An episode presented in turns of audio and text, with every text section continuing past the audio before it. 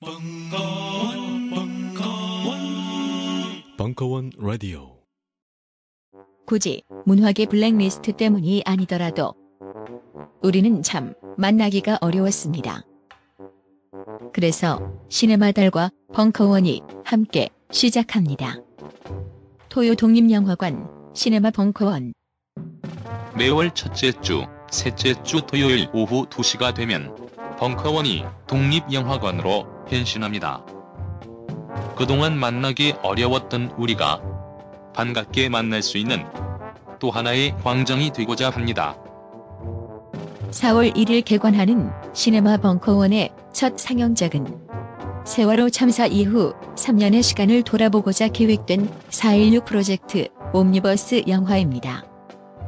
자세한 사항은 지금 바로 벙커원 홈페이지에서 확인하세요.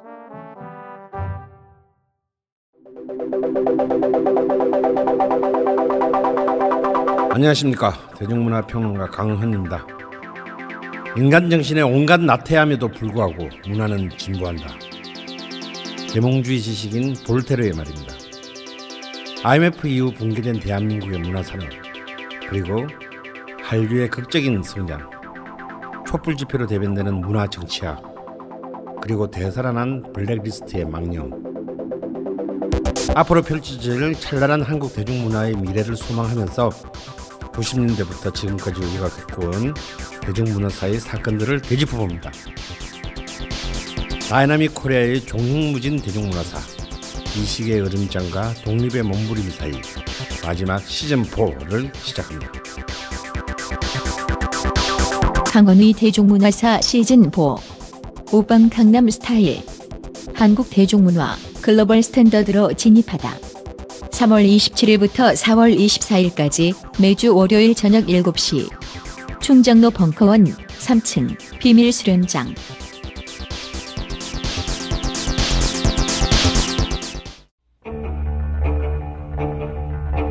역사 강사 심용환 특강. 헌법의 상상력 2017년 3월 6일 강연 2부 그래서 어찌됐건 일본 같은 경우는 우리랑 조금 다른 야당사의 과정을 거치고 있고 일본은 일본대로 위기에 있다라면 우리는 사실은 인물 중심의 정당에서 벗어나고 있는 상태에서 뚜렷한 대안을 갖고 있지 못한 뭐 이런 상황이다라고 좀 볼 수 있습니다. 제가 하지만 중간에 농담을 할 수 있는 구조가 아니에요. 이게 너무 진지하게 이 강의록을 너무 빡빡하게 만들었어요. 이게 우리나라 얘기할 땐 약간 좀 풀어져서 이렇게 딴 얘기도 할 수 있는데 어, 내가 하면서 너무 진지해져가지고 잘 듣고 계시죠? 네, 네, 다행이에요. 네. 자, 그다음 이제 프랑스입니다. 제가 사실 그 외국 헌법 사례를 꼭 써야 되겠다고 생긴 계기가 있어요. 무슨 계기가 있냐면 이원 집정부제라는 단어를 너무 남발하는 거예요. 그냥 총리와 아시죠? 총리하고 대통령의 권한을 쪼개는 내가 알고 있는 프랑스 역사는 그게 아니었거든요. 왜 이렇게 언론에서는 너무나 쉽게 프랑스의 권력 취재를 저렇게 얘기하지? 너무 화가 났어요. 또 저는 이제 어렸을 때 먼 나라 나라 같은 거 보면서 굉장히 프랑스에 대한 낭만 역사학도들의 특징이거든요. 막 자유평등 파괴, 레미제라블 보면서 제가 막 3시간 펑펑 울었어요. 아, 막 뭐, 뭐 남의 나라 역사 같지 않고 괜히 우리 역사 같고 프랑스 말 한마디도 못 하는데 가본 적도 없는데 괜히 막 저도 막 막판에 막 같이 막 깃발 들고 싶고 막 다 찔러버리고 싶고 막, 막 레드 화이트 막 이러고 근데 뭐냐면 이게 좀 달라요. 얘기를 좀 해드릴게요. 진짜 제가 쓴 그대로 전적인 오해에서 벗어날 필요가 있어요. 프랑스는 아주 오랜 기간 동안 의원 내각제 국가였어요. 상식적으로 생각해 보세요. 프랑스 대혁명을 통해서 우리가 알듯이 알다시피 국민의회라는 게 만들어졌잖아요. 그 국민의회 때부터 입법부의 국민공회 같이 계속 의원 내각제로 흘러왔던 국가예요. 근데 참 재밌는 게 뭐냐면 의원 내각제인데도 프랑스는 신기하게 대통령이 있어요. 대통령이 있어요. 영국은 안 그렇잖아요. 왜 있냐? 두 가지 이유 때문에 있는데 첫째는 일단 프랑스도 대통령질 한번 가보고 싶었어요. 왜냐하면 강력한 리더십이 필요했으니까. 누가 배신을 때렸냐? 나폴레옹이 배신을 때렸어요. 한 번 배신을 때린 게 아니라 두 번 배신을 때렸어요. 그러니까 무슨 얘기냐면 나폴레옹이 우리가 알다시피 쿠데타를 통해서 권력을 잡고 그 다음에 황제가 됐잖아요. 국민투표를 통해서 완전히 그 공화주의자들이 여기서 충격을 받은 거예요. 국민투표를 통해서 황제가 된다? 앞뒤가 안 맞는 거잖아요. 나폴레옹이 한 거예요. 근데 그 나폴레옹이 몰락한 다음에 다시 공화국을 만들었는데 이번에 여러분이 아실 거예요. 루이 나폴레옹이라고 나폴레옹의 조카가 있었어요. 아무 능력도 없고 사실은 인물도 굉장히 없고 리더십도 없었던 그 사람이 삼촌의 후광을 입어서 똑같이 선거로 대통령이 된 다음에 투표로 황제가 됐어요. 그때 깨달은 거예요. 프랑스 사람들이 죽었다 깨어나도 특정 누군가에게 권력을 몰아줘서는 안 된다라는 게 프랑스인들의 신념으로 굉장히 오랫동안 잡혀 있었어요. 근데 무슨 문제가 있었냐면요. 아까 이제 앞에서 얘기했지만 프랑스는 구체제라는 것이 강한 나라잖아요. 강한 나라예요. 그러다 보니까 프랑스는 너무 웃긴 게 프랑스 혁명이 발발하고 70년이 지났는데도 여전히 왕당파들이 있어요. 죽었다 깨어나도 그 소위 말하는 부르봉 왕가에 대한 충성심을 뭐 못 잊는 거예요. 못 잊는 거여서 얘네들이 결국 어떻게 해서라도 왕정 복귀를 하려는 마지막 시도 당시에 당시에 공화파 쪽에서 왕당파가 있는데 약간 이 뭐라고 해야 되나? 이렇게 그 꼴보가 있고 대화 가능한 보수 뭐 이런 뭐라 지 자유한국당과 바른정당 똑같나? 아니, 모르겠어요. 아무튼 알아서 하시고요. 근데 뭐냐면 이렇게 완전히 보수적 그 아주 그 올드한 왕당파와 조금 대화 가능한 왕당파가 있어요 그 대화 가능한 왕당파가 오를레앙파예요 오를레앙파 근데 오를레앙파한테 무슨 제안을 하냐면 야 어차피 시대는 이제는 대통령제 아니, 그 왕정제 끝났다 그지 말고 너네가 원하는 게 국가의 구심점 아니냐 그러면 국가의 구심점이 될 수 있는 국가의 구심점이 될 수 있는 이 뭐냐 대통령을 유지시켜 주자라는 걸로 제안을 해요. 그래서 왕당파의 일파였던 오를레앙파가 쉽게 말하면 노선을 튼 거예요. 그래서 공화파하고 연합을 하게 되면서 프랑스 역사에서 영원히 왕당파가 사라지게 된 거예요. 대신에 대통령제라는 건 있었죠. 근데 앞에서 나폴레옹한테 배신을 여러 번 당했잖아요. 그러니까 국가의 구심점과 상징으로서 대통령은 있지만 죽었다 깨어나도 이 대통령한테 권력을 주면 안 된다라는 거예요. 그래서 상징적으로 있었어요. 문제 뭐냐? 이 역사가 중요한 거예요. 그 나라가 어떤 과정을 거쳐왔나가 되게 중요한 거고 정말 프랑스사를 우리가 좀 공부 한번 해볼수록 참 재밌는 게 뭐냐면 이렇게 했거든요. 근데 문제 뭐냐? 여기 제가 숫자로 써놨죠. 1876년부터 1919년 사이에서 들어선 내각이 무려 49개예요.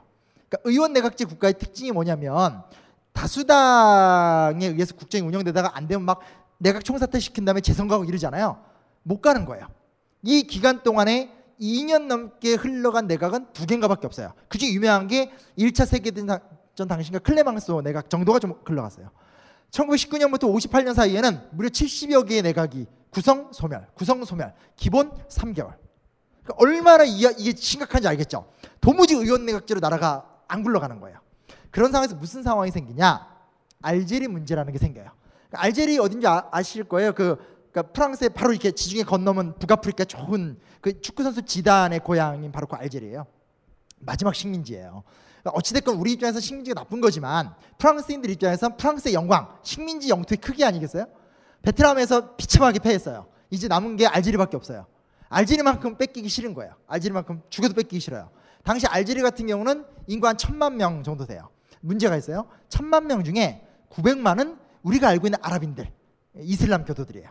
나머지 100만 명은 프랑스 사람들이에요. 근데 여기서 중요한 특징이 뭐냐면 알지리 있는 프랑스인들은 거기서 태어난 사람들이에요. 태어난 사람. 그러니까 쉽게 말해 이거죠. 일제 시대가 한 100년 갔어요. 그러다 보니까 우리나라에서 충정로 벙커 일대를 지배하고 있는 일본인들인데 이 사람들은 태어난 데가 충정로예요. 그러니까 어떤 얘기인지 아시겠죠? 그러니까 이 사람들은 죽었다 깨어나도 알제리를 포기할 수가 없는 거예요. 근데 점점 점점 프랑스 힘이 붙여가면서 알제리를 놓는 게 편해요. 때마침 막 유전이 발견되니까 어 이거 놔야 되나 말아야 되나 막 이런 상태에서 어 놀까 말까 하고 있는데 이 소위 말하는 알제리 본토에서 프랑스인들은 죽었다 깨어나도 우린 이걸 놓을 수 없다. 근데 또 누가 있냐? 여기 군부가 가세를 하는 거예요. 군인들의 영광이라는 것은 뭔가 이렇게 좀 점령하는 거 아니겠습니까? 나도 이걸 놓을 수 없다. 막 이런 분위기 속에서 굉장히 심각한 내용을 겪어요. 근데 거기서 아마 밑으로 가는 건데 참 역사가 중요한 게 뭐냐면 프랑스는 수차례 혁명을 했던 나라고 수차례 혁명 과정 속에서 결국은 독재제도 무너뜨리고 왕정제도 무너뜨린 나라예요. 그게 그 나라의 힘이에요. 무슨 얘기냐면 프랑스가 사실 이때 군부 쿠데타까지도 염려가 되던 상황이었었어요. 근데 군부 내에서도 그게 용납이 안 되는 거예요. 군부 내에서조차. 왜냐면 프랑스는 혁명의 나라. 왜냐면 파시즘의 열기가 그렇게 전 유럽을 휩쓸 때도 프랑스에도 파시스트 정당이 있었어요. 지금도 있잖아요. 근데 프랑스에도 아주 강력했던 파시스트 정당이 있었지만 끝내 권력을 못 장악해요. 왜? 프랑스의 혁명 전통이 죽었다 깨어나도 극우 파시스트 세력의 발호가 너무 힘들다. 극우 파시스트 세력의 발호를 이렇게 이렇게 통제하는 거죠. 그래서 결국 대안이 뭐냐? 디골이 디골. 밑에 이분이에요. 사실 이렇게 나이 드시면서 이건 정말 말년의 모습인데 훨씬 카리스마 있는 인물인데 이분 아마 들어보셨을 거예요. 자유 프랑스 연합을 이끌면서 나치의 지배 속에서 이분이 영국에서 영국에서 이제 저항을 하면서 독립운동했던 가장 유명했던 프랑스의 지도자죠. 그래서 현대 프랑스의 아버지였는데 그를 다시 불러들이면서 그에게 막강한 대통령제의 권한을 줘요. 그게 프랑스 5공화국의 헌법이에요. 그러니까 무슨 얘기냐면 제가 하고 싶은 얘기는 이 프랑 여- 우리 오늘 우리와는 별로 상관이 없지만 이 얘기를 하면서 유신헌법 당시에 이번에 잡혀 들어간 그 김기춘이가 유신헌법 해설서에서 계속 뭐라 그러냐? 우리도 강력한 리더십이 필요하다. 그 강력한 리더십의 예가 어디냐? 저 위대한 혁명의 나라 프랑스의 드골 대통령이다 라면서 막 그런 얘기를 한 거예요. 앞뒤가 전혀 안 맞는 얘기예요. 앞뒤가 전혀 안 맞는 얘기죠. 드골은 실제로 이런 프랑스의 역사적 과정 속에서 대통령이 됐고 막강한 대통령의 권한을 얻은 상태에서 그가 전행을 했다기보다는 이 문제들을 하나하나 해결하면서 프랑스라는 나라를 굉장히 강력한 국가로 재건하는 데 굉장히 큰 공을 세운 사람이에요. 물론 그가 58년에 집권했다가 60년대 후반에 잘리거든요. 그때도 사실은 이미 60년대 후반에 들어가면 아마 68혁명 같은 거 들어보셨을 거예요. 프랑스가 더 진보적 흐름으로 나가고 있는 상태에서 사실 드골은 굉장히 좀 이렇게 올드한 인물이 되죠. 자기가 그걸 돌파하기 위해서 국민투표를 붙여요. 붙였다가 결국 그 국민투표에서 실패하면서 쿨하게 은퇴한 사람이에요. 그러니까 박정희랑은 전혀 비교할 수 없는 사람이고 그리고 여담이긴 하지만 제가, 프랑스만 나오면 약간의 애정 한 번도 안 가본 정말 먼 나라의 나라에 대한 애정인데 뭐냐면 드골 드골 당시에 가장 강력했던 좌파가 누구냐면 철학자 사르트르예요. 아시죠? 저기 저기 구토 쓴 사르트르. 사르트르가 진짜 거의 몽상적 사회주의자가 돼요. 그러니까 완전 이건 좌빨도 이런 좌빨이 없는데 전혀 현실성이 없는 극단주의자의 모습을 보이는데 많은 사실은 이 드골을 둘러쌌던 극우나 보수주의 정치인들이 사르트르 구속하라고 다 그래요. 그때 이 드골이 했던 유명한 말이 있어요. 뭐라고 하는지 알아요? 놔둬라. 사르트르도 프랑스다. 어, 소름 돋지 않아요? 어, 막 어, 그도 프랑스다. 예. 어, 너무 미화시켰다. 어쨌든 그러니까 어떤 그런 소위 말하는 이 나라 갖고 있는 문화 전통이 뭐 쟤는 종북이야 좌빨에 이렇게 몰지 않고 그 가치를 혼용해주고 호흡해줄 수 있는 어떤 가치를 지녔다라는 부분에선 참 멋있는 나라의 모습이 좀 있어요. 4번까지 같이 했던 얘기고 그러다 보니까 프랑스란 나라의 특징이 뭐냐면 이원 집정부제 국가가 된 거예요. 대통령도 힘을 갖고 있고 원래 의원 내각제 국가니까 총리나 국회도 힘을 갖고 있는 희한한 나라예요. 근데 이게 제가 왜 사기 뭐 이런 얘기를 막 했냐면 저도 관심이 가니까 공부를 해봤는데 프랑스헌법을 아무리 자세하게 공부해봐도 아주 냉정하게 정확하게 대통령과 총리와 국회에 롤이 완벽하게 분할이 안 돼 있어요. 애매한 거예요. 애매한 거. 애매한 거.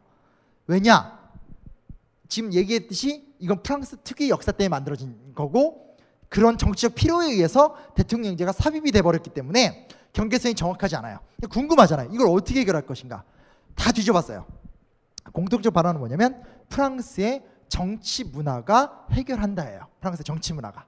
그 뭐냐면 모든 글은 아무리 글로 규정을 해놔도 이게 안 되는 부분이 있잖아요. 우리나라 사람들이 되게 익숙한 거 아니에요. 뭘 해놓으면 자꾸 그 글을 왜곡하거나 어기면서 막 가는 거 아니겠어요? 그러니까 이번에도 국정교과서 당시에 위안부 얘기를 막 나올 때 우리는 이 교과서 잘 만듭니다 하면서 막 위안부를 강화했습니다라고 해놓고 소녀상을 빼고 이런 이상한 짓 하잖아요. 그러니까 글은 언제나 이렇게 틈이 있어요. 틈이 틈이 있는데 프랑스 프랑스의 헌법도 틈이 있지만 그 틈을 뭘로 메꾸냐? 그들의 정치 문화가 메꾼다라는 거예요. 아무리 뒤져봐도 프랑스에서 대통령과 총리의 권한은 되게 모호해요. 그러나 프랑스에서는 대통령과 총리의 권한이 충돌돼서 심각한 내분에 이르거나 뭐 대통령이 부통령을 암살하거나 이런 사례를 또 찾아볼 수는 없거든요. 심지어 제가 토요일에도 다른 강연에서 했던 얘기지만 프랑스 대통령은 비상대권도 갖고 있어요. 비상대권이 뭐냐면 유신헌법 때처럼 국가 비상사태를 선언하고 뭔가 할 수 있는 우리나라에서 막 대통령들이 하는 짓들 있죠. 그런 비상대권도 프랑스가 갖고 있는 나라예요. 지금 현재 대통령도. 그러나 프랑스에선 비상대권을 활용한 대통령이 없어요. 왜냐하면 프랑스인들에게 있어서 비상대권이라는 건 심각한 외적인 침입인 거지 자기 권력을 확장시키, 확장시키기 위해서 하는 게 아니니까. 어, 너무 이거 너무 미화하나? 아무튼 그래요. 근데 이제 이 이원집 정부제에서 우리가 좀 주목해서 볼 수 있는 건요. 대통령 이건 좀 제가 보기엔 주목할 부분이에요. 대통령이 다수당의 총리를 지명해야 돼요. 대통령이 야당이 총선에 승리하더라도 야당의 지도자를 총리로 무조건 지명해 줘야 돼요. 이거 문화예요, 문화. 써 있지는 않지만 그렇게 해요. 그러면 대통령이 국무위원도 선임을 하지만 대통령이 국무위원을 선임하지만 실제로 국무위원과 거의 모든 회의를 하고 투표 어떤 의결을 정하는 사람은 다 총리예요. 무슨 얘기냐? 권력이 분할되어 있고 대통령이 제왕적 대통령이 아니라는 거예요. 전 이건 되게 중요한 부분이라고 생각해요. 우리 식으로 얘기한다면 이렇게 할 수 있죠. 대통령이 국무총리 임명해요. 그러나 국무총리가 국무회의 최종 권한을 갖고 있다라든지 아니면 대통령이 국무위원을 임명하지만 국무위원들의 합의에 의해서 법령이 결정된다라고 해버리면 아마 대통령의 권한은 지금처럼 이루어질 수가 없어요. 이거 되게 좀 중요한 문제라고 저는 생각해요. 그런 부분에서 프랑스는 우리한테 좀 상상력을 주는 부분이 있는 거죠. 프랑스는 개헌을 많이 한 나라예요. 그러니까 우리도 앞으로 현재까지 우리가 개헌 아홉 번 했으니까 앞으로 한 열댓 번 더 해도 상관은 없어요. 개헌을 많이 한다고 해서 그 나라가 망가지는 건 아니에요. 미국도 수정헌법 조항들을 계속 만들었었고 얘네는 아예 개헌을 되게 많이 했어요. 근데 개헌을 많이 했지만 그 개헌은 이제 최근에 일어난 여러 가지 문제들, 특히 EU를 지도하는 지도 국가로서의 정체성 이런 것들 때문에 좀 개헌을 많이 하는데 여하간 이 나라는 좀 개헌을 여러 번 하는 특징을 갖고 있다라고 좀 기억을 하시면 됩니다. 자 이제 나쁜 얘기 해볼게요. 너무 좋은 얘기를 많이 했는데 좀 안타까운 얘기인데 칠레에 대한 얘기를 해볼게요. 칠레에 대한 이야기.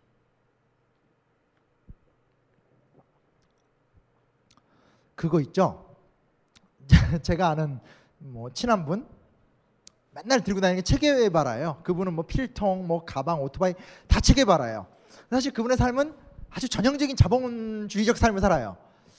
대강 무슨 이미지인지 아실 거예요. 우리 사회에서 몇 년 전, 꽤 됐죠? 한 10년 됐을 거예요. 그 실천문학사에서 체계바라 평전이 나와서 한때 엄청난 히트를 쳤던 적이 있어요. 아, 기억하시죠? 그 빨간 자주색 표지에 그렇게 그 체계바라 검은 얼굴? 난리가 났었어요, 그때. 그래서 뭐 티셔츠에 체계바라도 많고 누굴 제일 존경하세요? 어, 체계바라요. 체계바라 영화도 엄청 나왔었어요. 냉정히 물어볼게요. 그 10년의 기간 동안 우리 사회가 보다 더 좌경화가 되었나요? 전혀 되지 않았어요. 무슨 얘기냐면 체계바라에 대한 이미지를 좋아한 거지 체계바라가 꿈꿨던 그 세상을 추구한 건 아니라는 거죠. 참 저는 그게 좀 역설적이고 얄미웠었어요. 그래서 저는 그때 끝끝내 체계바라 평전을 안 사고 체계바라 스티커를 하나도 어, 이상한 성격, 성격이 있어서 아, 싫어 싫어 막 이렇게 해서 기억이 있는데 비슷한 이미지가 아엔데예요. 이분이 아엔데예요. 우리나라 사람들 아엔데 얼굴은 잘 몰라요. 근데 아엔데 많이 들어보셨을 거예요. 그 칠레의 어떤 민주주의나 칠레의 어떤 사회 경제를 발전시키려고 하다가 미국에 의해서 좀 이렇게 실패한 사람 그런 사람이에요. 그래서 우리가 뭐 얘기를 하다 보면 참 신기한 게 북한의 김일성에 대해서 우리가 미화시키지 않잖아요. 북한의 주장처럼 뭐 11살의 나이에 뭐 타도 제국주의 동맹을 만들었고 나뭇잎을 엮어서 배를 만든 다음에 어 뭐 일본군을 이렇게 부시고 막 넘어가 그랬대. 이런 거 감동하지 않아요. 비, 김일성이 이름 하나가 나와도 이건 문제가 되는 거 아니겠어요? 참 웃긴 건 김일성을 칭찬했고 김일성 못지않고 김일성과 같은 반열에서 공산주의 사회에서 인정받던 체계바라나 아엔데에 대해서는 굉장히 환상적인 이미지를 품고 있는 이상한 참 희한한 나라예요. 뭐 둘 다 틀린 것 같아요. 하나하나 얘기해 볼게요. 이 최근엔 더 좋아졌는데 좋아지기 전 얘기 2000년대 초반까지 얘기 좀 해볼게요. 일단 칠레는 두 가지 정체성을 갖고 있는 나라예요. 저는 이게 되게 중요하다고 생각해요. 너무 그 아엔데로 갈 필요가 없는 게 칠레 야당사는 야당사는 프레이 노선과 아엔데 노선이 있어요. 프레이는 기독민주당의 어, 대표예요. 그러니까 우리식으로 얘기하면 더불어민주당 정도예요. 개혁적인 야당이에요. 보통 이제 유럽에서는 기독이란 단어가 들어가면 이건 좀 보수성에 근거한 개혁적인 정당이거든요. 그래서 개혁 야당이에요. 아엔데는 이제 급진적인 거죠. 아엔데 전에 대통령이 프레이 대통령이에요. 프레이 대통령의 아들도 이 칠레 민주화 속에서 대통령이 됐어요. 아엔데도 아엔데의 아들이 대통령이 되고 그런 건 없지만 아엔데의 영향 속에서 그 이후에 아엔데를 추모하면서 또 많은 대통령이 된 사람들이 많이 나왔어요. 두 개의 노선이 되게 중요해요.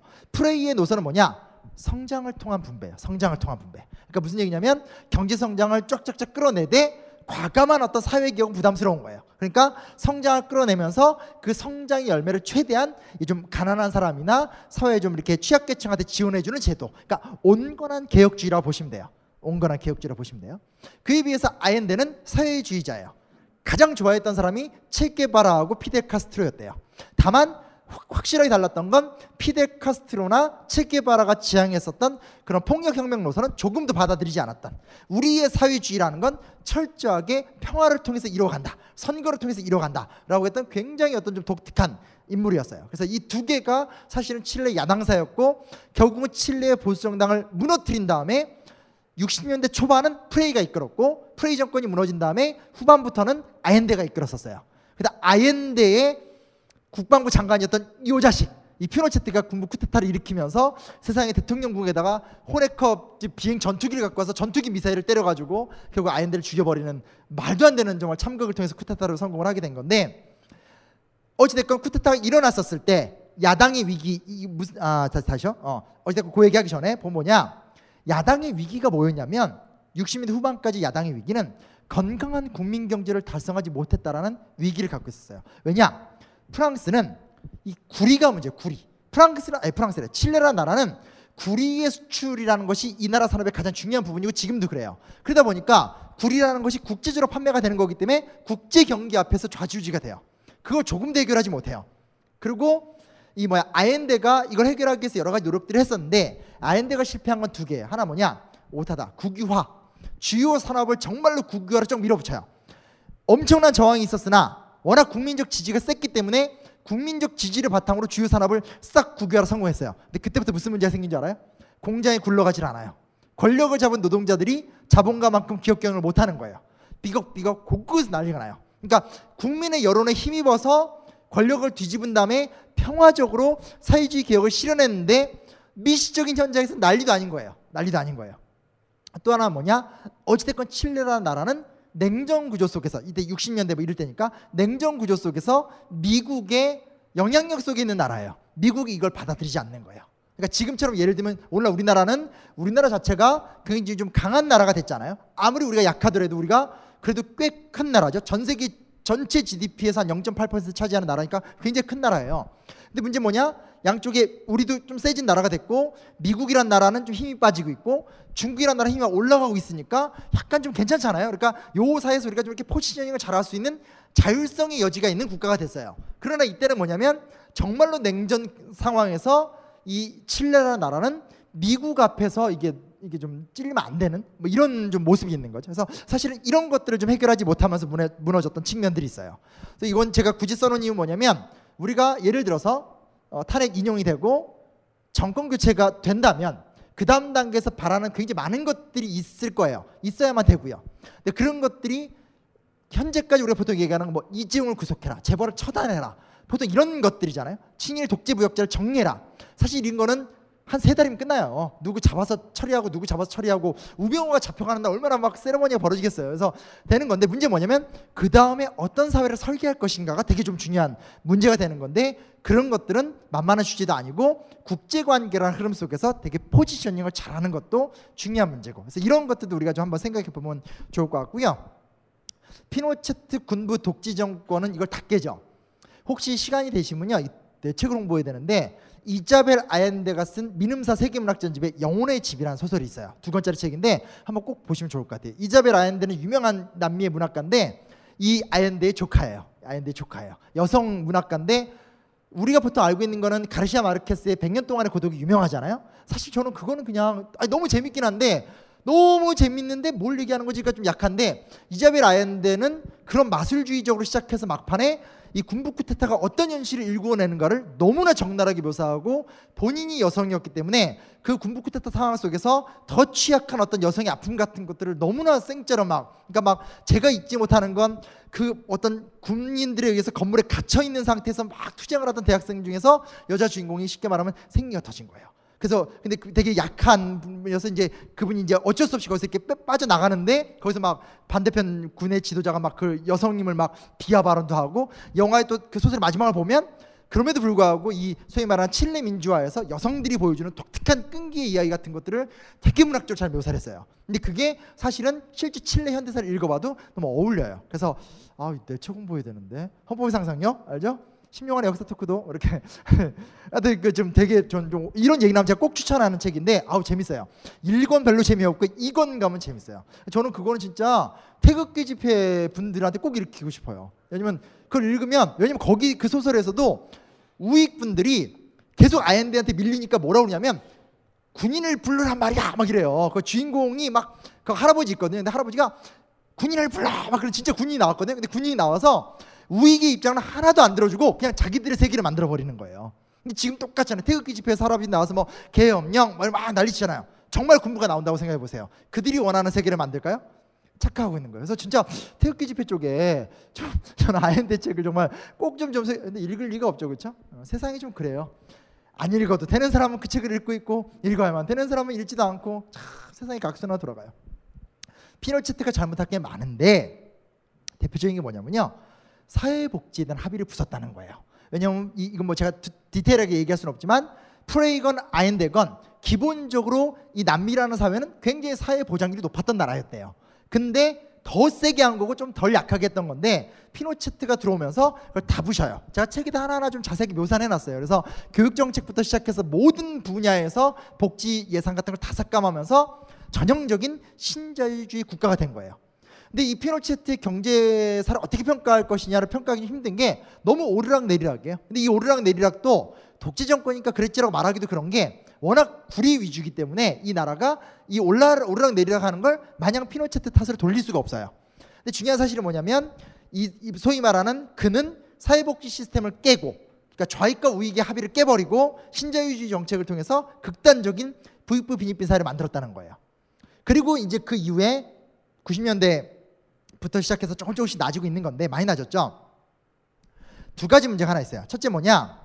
이건 이제 거의 많이 해소가 되긴 했는데 대통령이 국방부 장관을 임명하지 못하는 구조예요. 이게 정말 대박이에요. 전 세상에 어떻게 헌법이 이럴 수가 있는가 했는데 일단 칠레는 상원과 하원이 있고 군부 쪽에서 국방부 장관, 뭐 장군, 군사령관 이런 사람들이 임기가 끝나면 다 상원 의원이 돼요.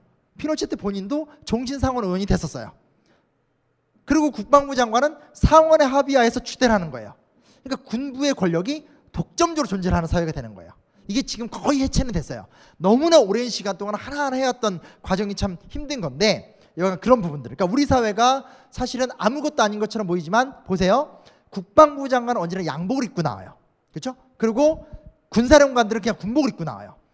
국방부 장관이 절대로 군복을 입고 나오면 안 돼요. 비상 아주 특별한 상황을 제외하곤. 왜냐? 자유민주주의 국가에서는 군의 문민 통제가 전제예요.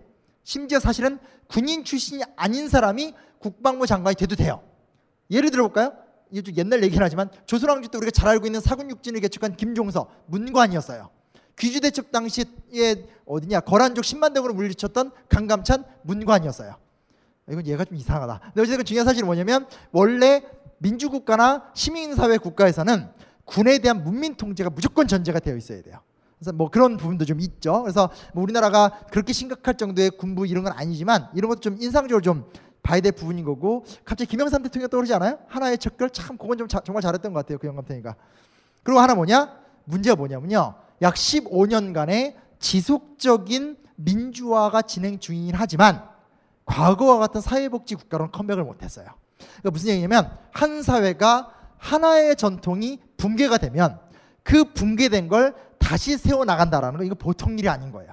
그러니까 우리는 무엇을 잃었고 무엇을 얻었고 무엇을 만들어 갈 것인가는 지금도 굉장히 좀 중요한 문제가 될 것 같아요. 우리는 어찌 됐건 사실 그랬잖아요. 우리가 어린 시, 우리가 어린 시절 아무튼 대강 한 80년대까지만 하더라도 우리 사회에서는 스스로 부자가 부자란 말 잘 안 하죠. 염치라는 것도 있었고 그리고 그리고 뭐 교육 평등성 같은 것들. 그래도 뭐 어느 정도 공부하면 자기 원하는 대학 가고 어느 정도 원하는 그 대학을 나오면 뭐 어느 정도 출세가 보장되어 있고 나름대로 우리 사회가 갖고 있었던 우리 사회만의 역동성과 평등성이 있었는데 그게 이젠 정말로 끝장날 대로 끝장이 난 상태죠. 그럼 어디로 갈 것인가?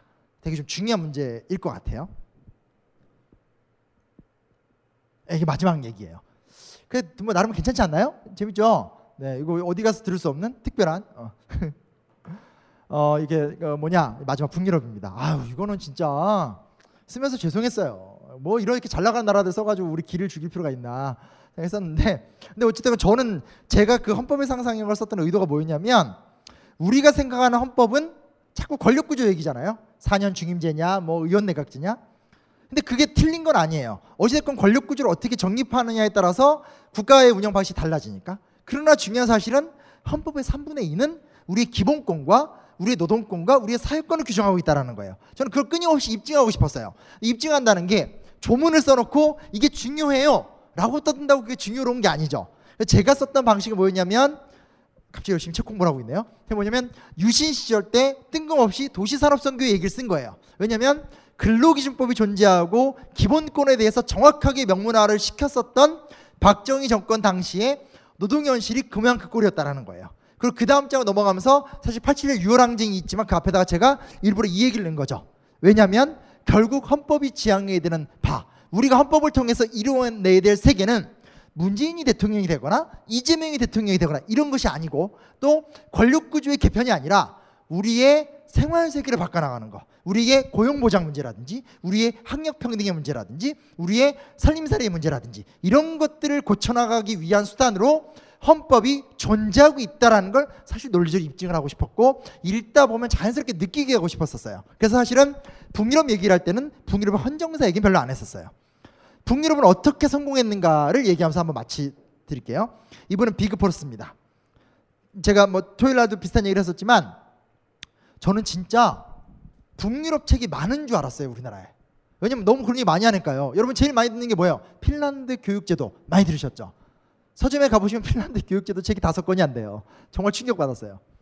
북유럽, 아, 북유럽, 북유럽, 북유럽, 스웨덴, 노르웨이 역사 분야에는 스웨덴, 노르웨이, 북유럽 책 단 한 권도 없어요. 북유럽 신화책 한 두 권 있어요.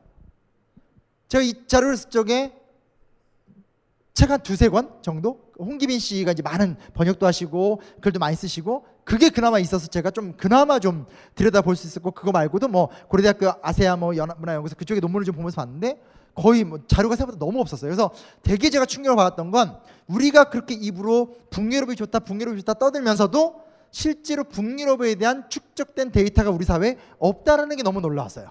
야, 그냥 이건 뭐 다큐멘터리 몇 개 보는 게 낫지 할 정도로 너무너무 심각한 그러니까 뭐가 좋다고 하면서도 연구가 안 돼 있는 거예요. 속상했어요.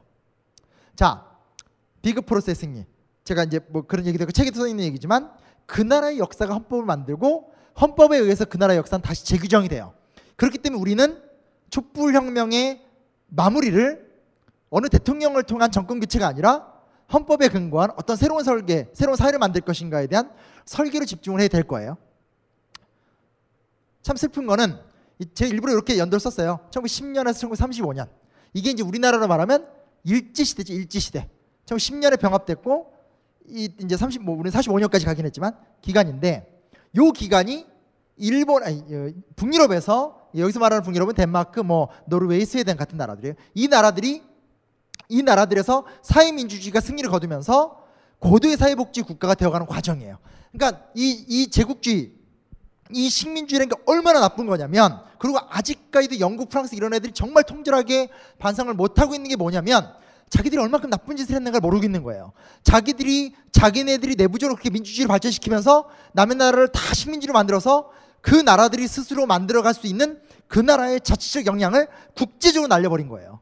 그래놓고 지들이 이제 와서 인권을 얘기하고 유엔을 얘기하면서 막 남의 나라 어쩌고저쩌고 하는 거 보고 있으면 정말 기분 나빠요. 진짜 나쁜 거예요. 그러니까 당장이라도 그 루브르 박물관하고 대형 박물관을 해체할 필요가 있어요. 다 나눠줘야 돼요. 아니, 왜 제가 농담이 아니라 옛날에 언론에서 이제 우리나라가 점점 알려지니까 최초로 저기 어디 대형 박물관에 한국관이 생겼다라는 보도를 제가 봤던 적이 있어요. 한 5초 나왔거든요. 정말 큰 충격에 빠졌어요. 왜 큰 충격에 빠졌는지 알아요? 우리나라 국립중앙박물관 가보셔서 아시잖아요. 주로 이제 비싼 미토기 아니면 이렇게 청동검 아니면 붓글씨 솔직히 하나 되게 재미없잖아요. 근데 대형 박물관에 한국관을 5초간 봤는데도 우리나라 박물관에 없는 그냥 순간 봐도 혹 뭐 이런 거 있잖아. 저기 우리나라 거 이런 게 득실득실 돼요. 같이 털러 가요. 약탈하고 싶어요 진짜. 아 너무 싫어요 진짜. 근데 아무튼 뭐 그다 치고 자 첫 번째 좀 중요한 전제가 있어요. 사회 민주주의는 공산주의가 아니었어요. 이게 생각보다 좀 되게 중요해요. 그러니까 무슨 얘기냐면 우리나라에서는 진보 진영에서 뭐라 되나 어떤 그런 사회 민주주의를 좌파의 여러 논리 중에 하나로 수용하는 측면이 있는데 사실 유럽에서는 레닌이 이끌었던 현실 공산주의 국가와 투쟁하면서 성장한 게 사회민주주의예요. 그러니까 사회민주주의는 어찌됐건 마르크스나 레닌의 설계 작품이 아니에요. 제3의 길적인 노선 투쟁이 좀 강해요. 그리고 그, 그, 그 특징 중에 대표적인 의회주의죠. 우리는 의회에 진출해서 투표를 통해서 평화적 권력을 달성한다는 게 첫 번째 얘기예요. 두 번째 뭐냐? 자본주의 경제 질서를 인정한다는 거예요. 이건 우리가 좀 주목해서 볼 수 있어요. 물론 전 세계가 자본주의로 흘러가는 흐름 속에서 부탄처럼 자본주의 흐름을 안 받아들이겠다. 이건 오늘 우리나라한테는 힘든 거지만 여간 중요한 사실은 뭐냐면 사회민주주의는 자본주의 경제 질서를 인정하고 시작된 체제라는 것을 우리가 외면할 수는 없어요. 그렇기 때문에 사실은 많은 학자들이 이 북유럽 모델이 언제까지 갈까에 대해서 상당히 좀 걱정하면서 바라보고 있어요. 왜냐하면 지금 전 세계의 신자유주의 물결이라든지 자본주의 자체의 체제 모순이 심해지는 상태에서 그다지 이 사회민주당이 제대로 된 대안을 내놓고 있지 못하거든요. 좀 그런 건 있어요.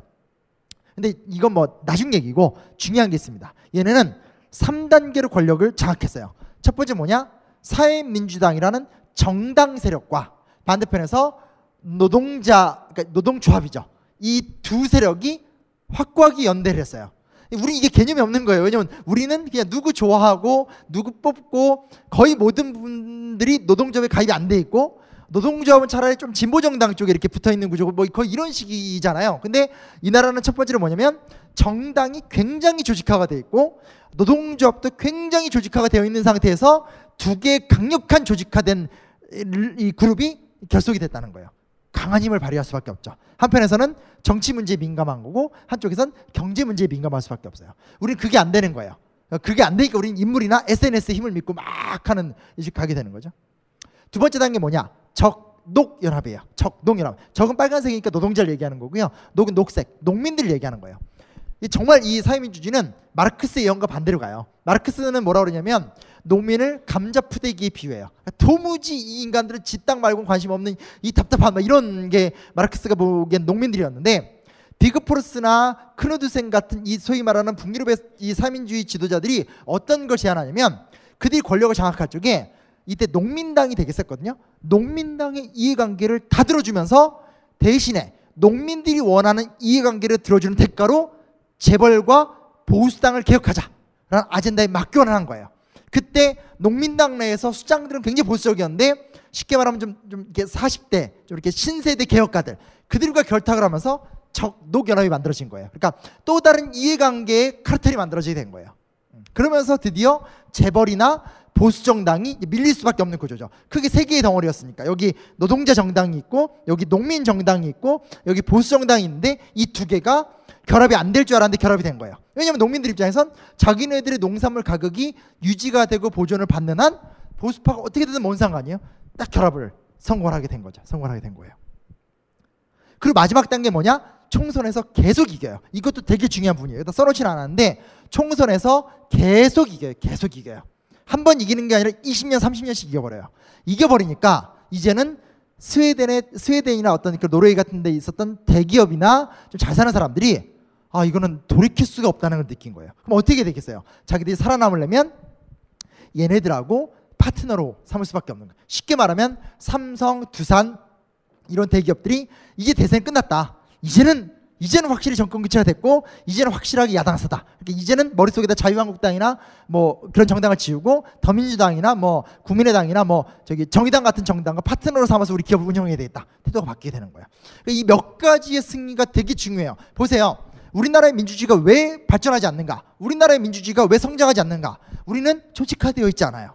그 우리는 굉장히 이슈 중심적이에요. 그리고 우리는 이해관계 결합이 없어요. 양심의 결합들이 강하죠. 영화 변호인 같은 거 보세요. 한 평범했던 자기 돈 벌던 변호사가 어떤 특정한 계기 속에서 자각을 하게 되고 눈을 뜨게 돼요. 그게 윤리적이잖아요. 그러니까 우리나라의 민주주의는 너무나 도덕적이에요. 굉장히 도덕적이고 굉장히 윤리적이고 굉장히 헌신적이고 지금 우리나라의 시민운동 같은 거 보세요. 그 박봉의 월급을 받아가면서 엄청난 싸움을 하잖아요. 한국의 노동구조가 열악하고 싸우면서 본인의 노동구조는 너무나 비참해요. 사실 그렇잖아요. 제 친구들이 그렇게 살고 있거든요. 그렇게 살아요. 근데 스웨덴의 해법은 뭐냐면 이해관계 카르텔을 만들어낸 거예요. 긍정적 이해관계죠. 노동자의 권익과 농민의 권익을 딱 연결을 시켜버린 다음에 기업이 노동자나 농민과 타협하지 않으면 생존할 수 없게 만들어버린 거예요. 그러니까 무슨 얘기냐면 역사와 정치가 발전을 하려면 헌신적이고 도덕적이고 윤리적인 게 필요하죠. 필요하지만 결국은 인간이라는 존재는 자기 이해관계, 특히 자기 집단의 이해관계와 결합이 되지 않는 한 질적 변화가 일어나지 않는다는 거예요. 그걸 스웨덴 사람들이 안 거예요. 물론 이거는 이 북유럽만이 아니라 유럽에서 나타나는 공공연한 현상이긴 한데 우린 지금 그게 안 돼 있죠. 안 돼 있는 상태에서 정말 양심과 의식과 헌신과 SNS와 돌발적인 사고와 최순실과 고영태에 의해서 이렇게 막 역사 변화 발전되는 거 아니겠어요? 막판에 유머 코드를 넣었으나 또 실패한 것 같고요. 어. 그러다 이제 또 무슨 재밌는 현상이 나타나냐면요. 너무 3인당이 잘 나가는 것 같아요. 그래서 노동조합 총연맹과 사용전합. 그러니까 쉽게 말하면 뭐냐면요. 정경련이 민주노총하고 독자협약을 맺은 거예요. 이제 우리 이- 여기서부터 이제 우리의 상상이 마비가 되는 순간 그게 가능해 왜 이렇게 되는 건데 왜냐하면 너무 총선에서 3인당이 잘 나가니까 이대로 가다 보면 너무 이렇게 좀 중앙 정부에 끌려가겠다라는 생각이 드니까 그러지 말자. 우리 재벌 대기업들도 이해관계 집단이고 니네 노동자들도 이해관계 집단 아니냐. 우리가 계속 정부 말만 듣냐? 우리끼리 한번 연합을 해보자. 해서 소위 말하는 노동자 총연맹과 사용자 연합 간의 연맹 체제가 만들어지면서 중앙 단위에서 자기들끼리 노사 관계를 구축하고 자기들끼리 임금 상승 하강 같은 걸 다 조절해요. 그러면서 같은 직종에서 임금 연대 원칙이라고 동일 노동 동일 임금이라든지 여러 가지 굉장히 고도의 평등한 시스템들을 많이 만들어낸 거예요. 이런 거에 대한 대응 속에서 3인당은 원래는 계급주의 정당이었지만 계급주의 정당의 특징을 포기하고 예방적 사회 정책. 그러니까 미리 예측을 해서 인구가 준다면 어떻게 대응을 할 것인가, 인구가 는다면 어떻게 대응할 것인가 하는 소위 말하는 선도적인 정치 문화. 그냥 눈앞에 일어나는 이슈를 사후적으로 처리하는 것이 아니라 체제 내 안정이 이루어지고 나니까 앞으로 무슨 일이 일어날 것인가를 예측하면서 사회를 만들어가는 시스템을 구축할 수 있었던 거예요. 그러니까 우리가 이 결국 북유럽 칭찬하는 얘기로 끝나는지 모르겠지만 우리가 조금 더 주목해서 봐야 될 건 뭐냐면 왜 북유럽이 그토록 멋진 사회를 설계할 수 있었느냐는 분명 이유가 있었다라는 거예요. 그 이유가 우리 안에 한 번에 다 될 수는 없겠죠. 하지만 그 이유와 관련된 것 속에서 우리도 우리의 맥락을 좀 만들어낸다면 그 안에서도 우리의 이야기를 잘 설계할 수 있지 않을까. 라는 얘기로 이제 마지막입니다. 그래서 제가 마무리를 드리고 싶은 말씀 뭐였냐면요. 제가 뭐 헌법을 상상하라, 헌법으로 상상하라. 뭐 개헌을 해야 되나요, 말아야 되나요? 이건 의미가 없는 답변 같아요. 개헌은 사실 할 수도 있고 안 할 수도 있어요. 중요한 사실은 우리가 어떤 사회를 만들어 나갈 것인가가 되게 중요한 것 같아요. 그러니까 제가 뭐 눈이 돌아다니면서 사실 니체를 깊이 알지도 못하면 자꾸 니체 비판하는 것 같은 말을 하는데 니체가 기독교를 비판할 적에 이거는 노예들이 자기 권리를 유지하기 위해서 초인들을 얼거먹기 위해서 만든 조교다 이렇게 얘기하는데 그 말이 저는 헌법이 딱 어울리는 것 같아요. 헌법은 아무런 힘이 없는 평범한 사람들 그저 옛날 전근대 사회에선 저 녀석 잡아 죽여라 구족을 멸하라 하면 날라가 버리고 말 사람들 그러니까 쉽게 말하면 역사책에 이름 한 자 발언 한 자 기억되지 않을 사람들이 연대에서 만든 사회의 권력자들을 통제하는 아주 중요한 원칙이라는 거예요. 그렇기 때문에 우리는 이제부터라도 헌법에 관심을 가져야 되겠고 단순하게 4년 중임제냐, 이원 집정부제냐, 의원 내각제냐 이런 것이 아니라 우리의 생활 세계를 어떻게 설계할 것이냐, 우리의 노동 세계를, 우리의 경제 질서를, 우리의 사회 복지를 어떻게 설계할 것이냐. 기존 헌법에서 이렇게 나왔다면 이거 왜 안 지키느냐라고 싸운다라든지 기존 헌법에 이게 빠졌으니까 이걸 넣으면서 개헌을 하자라고 주장한다라든지 이런 새로운 이야기를 반드시 2017년 이후부터 만들어 나간다라면 우리 다음 세대에서 굉장히 중요한 희망이 있지 않을까 그런 의미에서 사실은 이 책을 쓰게 됐습니다. 이상입니다. 감사합니다. 예. 여러분들 강연을 들으시면서 생각하셨던 아 나 저거는 꼭 물어보고 싶었는데 하는 것들을 손을 들으시면은 제가 마이크를 전달을 해드릴 테니까요. 오늘은 아무래도 저기 국내의 어떤 개헌 개헌의 과정을 설명하시는 게 아니라 해외의 다른 나라의 역사를 통해서 헌법이 어떻게 자리를 잡아왔는지에 대해서 말씀을 하시는 거기 때문에 사실은 국내 사례에 대해서 굉장히 궁금하신 점이 많으실 것 같아요. 그래서 편하, 편하게 예, 질문을 해주시면은 제가 마이크를 전해드리도록 하겠습니다. 우리나라의 민주주의가 조직적이지 않다고. 근데 어, 행정이나 정치 이런 것들 다 조직되어 있고 회사도 다 조직도라는 게 다 있잖아요. 그 부분에서 좀 이해가 안 됐고요. 우리나라의 전통이 아, 프랑스 나라를 얘기하시면서 어, 전통에 대해서 말씀하셨는데 전통이 없다는 식으로 말씀하셨는데 그 부분에 대해서 좀 얘기해 주셨어요. 그러니까 조직이 안 됐다는 얘기는 뭐 아예 뭐 조직이 없다라는 얘기보다는 그러니까 우리나라 민주주의라는 것이 조직의 서- 조직화의 성숙도 좀 떨어진다라는 얘기겠죠. 그러니까 음, 뭐 그렇잖아요. 우리나라 사람들이 대다수가 노조에 가입이 되어 있지도 않고 노조에 가입되어 있는 것이 고 정치행위가 되, 정치행위가 되는 것도 아니고 시민단체 같은 경우 사실은 제가 좀 충격적이었지만 우리나라에서 10만 명이 넘는 시민단체가 없고 사실 더 심각한 건 10만 명이 아니라 만 명이 되는 시민단체가 다섯 개가 안 되거든요. 그러니까 그런 부분에서 저 질적 민주주의를 이뤄가기 위한 기본적인 구조화가 안 돼 있다. 좀 뒤집어서 얘기하면 사실은 종교 조직은 되게 활발한 편이거든요. 근데 문제 는 뭐냐면 그 종교 조직이 사실은 개인의 기복적인 요소라든지 개인주의적인 모습들이기 때문에 사회 공적 시스템이 민주주의에는 별 도움이 못 되고 있는. 그러니까 저는 뭐 저도 종교를 믿고 있기 때문에 종교 자체를 부정적으로 본다기보다는 왜 종교라는 것은 한국 사회에서는 이렇게 기복에 종사하고 개인의 어떤 영달에만 종사하는가라는 그 파기 심각성. 물론 최근에는 태극기 집회에서 각종 교회가 큰 활약을 하고 있긴 하니까 나름대로 어떤 사회적 실천을 하고 있다고 볼 수 있겠지만 아주 예외적인 거고 대부분은 좀 그렇잖아요. 그래서 그런 부분에 대한 안타까움을 얘기를 한 거죠. 그 유럽에 비해서. 근데 어떤 조직화를 만들어갈 것인가에 대해서 사실은 좀 고민을 해봐야 될 것 같아요. 왜냐면 이게 그렇다고 해서 지금부터 조직화를 하자. 라고 해서 갑자기 조직화가 되는 건 아니거든요.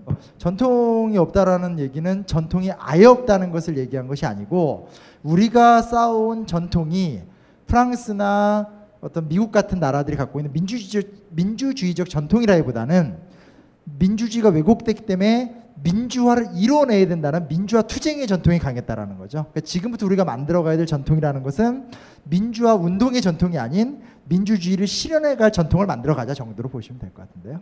그냥 저는 개인적으로 생각하면 그런 건 있어요. 그러니까 이걸 오늘 좀 길게 자세하게 말씀드린 거고 포인트를 잡는다면 이제 이익균 정권 조항의 부활. 그러니까 이건 오늘 하- 얘기하지 못했던 건데 재헌헌법에는 이익균 정권이라는 게 있어요. 아까 그 영상에서도 얘기를 했었지만 어, 그 기업 경영에서 나오는 노동의 결과물을 그, 결과물은 경영자와 노동자가 공유해야 된다라는 건데 그게 박정희 정권 때 빠지게 되거든요. 그렇기 때문에 꼭 그게 개헌을 한다면 꼭 저는 조항으로 부활돼야 된다고 생각을 해요. 왜냐면 그게 헌법 조항으로 들어가 버리면 그 다음에 국가 경제를 운영하는 데 있어서 좀 근본적 변화가 일어날 것 같아요. 그래서 어디를 가든 제가 무조건 꼭 얘기하는 건 첫째는 이익균정권 조항 얘기를 꼭 하고 싶고요. 그리고 이제 두 번째는 아까 이제 중간에 얘기했던 거지만 대통령이 현행 구조가 다 안 바뀌더라도 국무총리에게 어느 정도 자유 그 국무회의 의결권을 준다라든지 아니면 국무회의에서 국무위원들이 이제 그 소위 말하는 의결권 합의권을 별도로 갖고 있, 있다라든지 그리고 무엇보다도 경제부총리제라든지 뭐 사회부총리제도 같은 게 폐지가 돼서 국가 산하에 이- 있는 공기관이 독립성과 자율성을 띠게 만든다라든 그 그런 것들이 좀 권력구조 개편에서는 이루어져야 되지 않나 라는 생각을 하고요. 마지막은 이제 자치죠. 그래서 눈에 얘기하는 거지만 지방자치에서 법령이 아니라 법령은 이제 법률과 대통령 명령인데 법령이 아니라 법률. 그러니까 즉 대통령 행정 명령이 지자체의 권한을 포기하게 만드는 거 예산권도 다 넘겨버리고 그렇게 되면 확실하게 지자체 단체장들이 조례를 법률의 범위 안에서 자유롭게 제정할 수 있고 그렇게 돼버리면 구조적으로 어쩔 수 없이 서울 시민들은 서울 문제 또 이제 뭐 김제 시민들은 김제 시의 문제에 집중할 수밖에 없는 구조가 좀 될 것 같아요. 그래서 저는 맥락 안에서의 어떤 좀 의미 있는 유효한 헌법 개정 혹은 헌법 개정에 준하는 법률 개정 같은 것들이 이루어지는 것이 우선적인 거지. 뭐 김종인식으로 이야기하는 무슨 그런 패거리식 어떤 그 소수가 아니라 다수에게 권력을 준다라든지 혹은 뭐, 뭐 안희정 지사에 대한 비판이 됐을지 모르겠지만 발상은 창의적이지만 어떤 연방제적 분권 이런 것들도 본인의 발상은 좋은지 모르겠지만 현실 속에서는 그 누구도 그 내용을 모르거든요. 그러니까 그 마치 뭐 안철수가 새정치 새정치 얘기하지만 그 새정치가 뭐냐를 아직도 모르고 있다라는 것처럼 안희정이 얘기하는 소위 말하는 어떤 그런 연방제적 분권제라는 거 저는 헌법사 때문에 몇 달간 이 문서 속에 있으면서 단 한 번도 그런 논문을 본 적이 없거든요. 그래서 그런 맥락 없는 얘기보다는 오늘 우리가 구축한 맥락에서 어떻게 맥락을 개선해 나가고 파괴시켜 나갈 것인가 뭐 그런 것이 좀 포인트가 아닐까라는 생각을 좀 해보게 됐어요. 아무 말씀도 안 하시길래 제가 한번 얘기해봤습니다. 네, 여기 질문 네네 있으시다고. 네, 각 나라마다 헌법의 차이를 잘 들었고요. 네, 헌법 재판소에 대해서는 어떤 위치, 이런 헌법에 오늘 들은 내용의 헌법 재판소는 어떤 위치에 있는지, 그리고 다른 나라도 그런 게 존재하는지, 그리고 과연 그런 것의 동의가 이런 헌법 개정이라는 것에 대해서 왜 필요한지도 가끔은 의문이 들거든요. 그들이 서- 정하는 게 최종적으로 낳는 거니까. 그래서 그런 것들이 다른 나라에서 또 존재하는지, 우리나라에서 그런 것들이 왜 필요한지 약간 그런 위치 같은 게 궁금해요. 그러니까 헌법재판소는 있죠. 헌법재판소 있고 헌법재판소의 의미 근데 이제 뭐 이런 나라도 있어요. 영국 같은 나라들은 뭐 대법원이 없고 지금은 이제 EU에 가입하는 것 때문에 대법원을 강제로 만들었긴 했었는데 대법원이 없고 법전이 없고 왜냐면 걔네는 오랫동안 누적된 전통과 전통을 보증하는 판례들이 있어요. 뭐 옛날 국왕 누가 내린 안건 뭐 이렇게 계속 이렇게 누적된 것들. 그래서 정말 세상에서 가장 민주주의와 헌법 공화국 국가를 제일 잘 맞는 나라가 영국인데 영국만큼 가시적으로 헌법 체제를 분류하고 설명할 수 없는. 그래서 결국 제가 그거를 책에 마무리 넣었거든요. 근데 아까 초반에 안내해 주신 그분이 다 빼버렸어요. 그래서 무슨 이유로 뺐는지 모르겠지만 아무튼 이해를 시킬 수 없는 것 같은데 그런 나라도 있어요. 근데 기본적으로는 대부분의 나라들에서는 헌법재판소가 있죠. 근데 중요한 포인트는 뭐냐면 어, 예를 들면 지금 우리나라 같은 경우는 헌법재판소가 좀 대법원에 종속되어 있는 구조. 그러니까 이런 게 좀 중요해요. 우리나라 현행 헌법이 아무리 많이 개선이 됐다고 하더라도 실제로 보면 결국은 대통령이 다 대법관들이 임명하는 구조예요. 국회의 동의를 뭐 대법원장의 동의를 하지만 임명까지는 대통령이에요. 그거 자체가 안 되거든요. 예, 예를 들면. 그러니까 근데 다시 또 대법원이 헌법재판소를 통제하는 구조 이런 게 있는데 방법은 여러 가지겠지만 아예 뭐 헌법재판소를 대법원과 독립을 시켜서 분리 독립돼서 그러니까 내가 사법을 전공하면 대법원장의 그러니까 최종 출세길이라는 걸 고려 안 할 수 없잖아요. 그러니까 대법원장의 길이 있고 헌법재판소장의 길이 있어서 일로 간 사람 일로 가는 거고 일로 가서 일로 가는 뭐 이런 분할로 가면 아마 대법원 헌법재판소가 굉장히 독립적인 위상으로 더 발전할 수 있을 거예요. 근데 이런 것들은 사실은 이공화국 헌법에 많이 나와요. 그러니까 뭐그 대법관 투표제라든지 헌법재판소를 최초로 신설하려고 했던 것들 이런 게 다 사실은 다 이공화국 때 나왔다가 진행 못되고 사라졌던 것들이죠. 그러니까 최근에 와서는 이공화국을 다시 봐야 된다 이런 얘기가 좀 나오고 있는 거기도 하고 그래서 중요한 건 나- 남의 나라에서 있냐 없냐를 따져서 사실 좀 깊게 들어가면 다 법률적 표현이어서 되게 이해하기 힘든데 하나 좀 쉽게 접근할 수 있는 건 뭐냐? 헌법재판소의 독립성, 그 위상. 근데 그 위상은 행정 권력으로부터의 독립도 있지만 같은 대법원, 사법부 내에서 독립이 또 되게 중요한 문제인 것 같아요. 그런 거 좀 생각하면 좋지 않을까라는 생각이 듭니다. 네. 오늘 거의 두 시간 가까이 그 해외 사례들을 중심으로 해외 역사들을 중심으로 해외 국가 어, 헌법에 대해서 헌법의 배경에 설명을 해주셨는데요. 정말 열광을 해주신 심영 선생님께 큰 박수를 부탁드리겠습니다. 예, 감사합니다.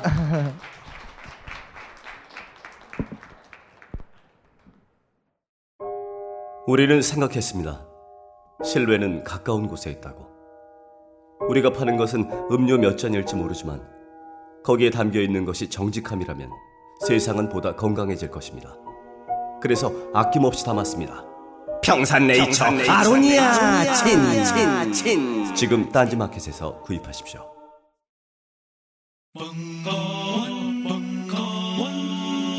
벙커원 라디오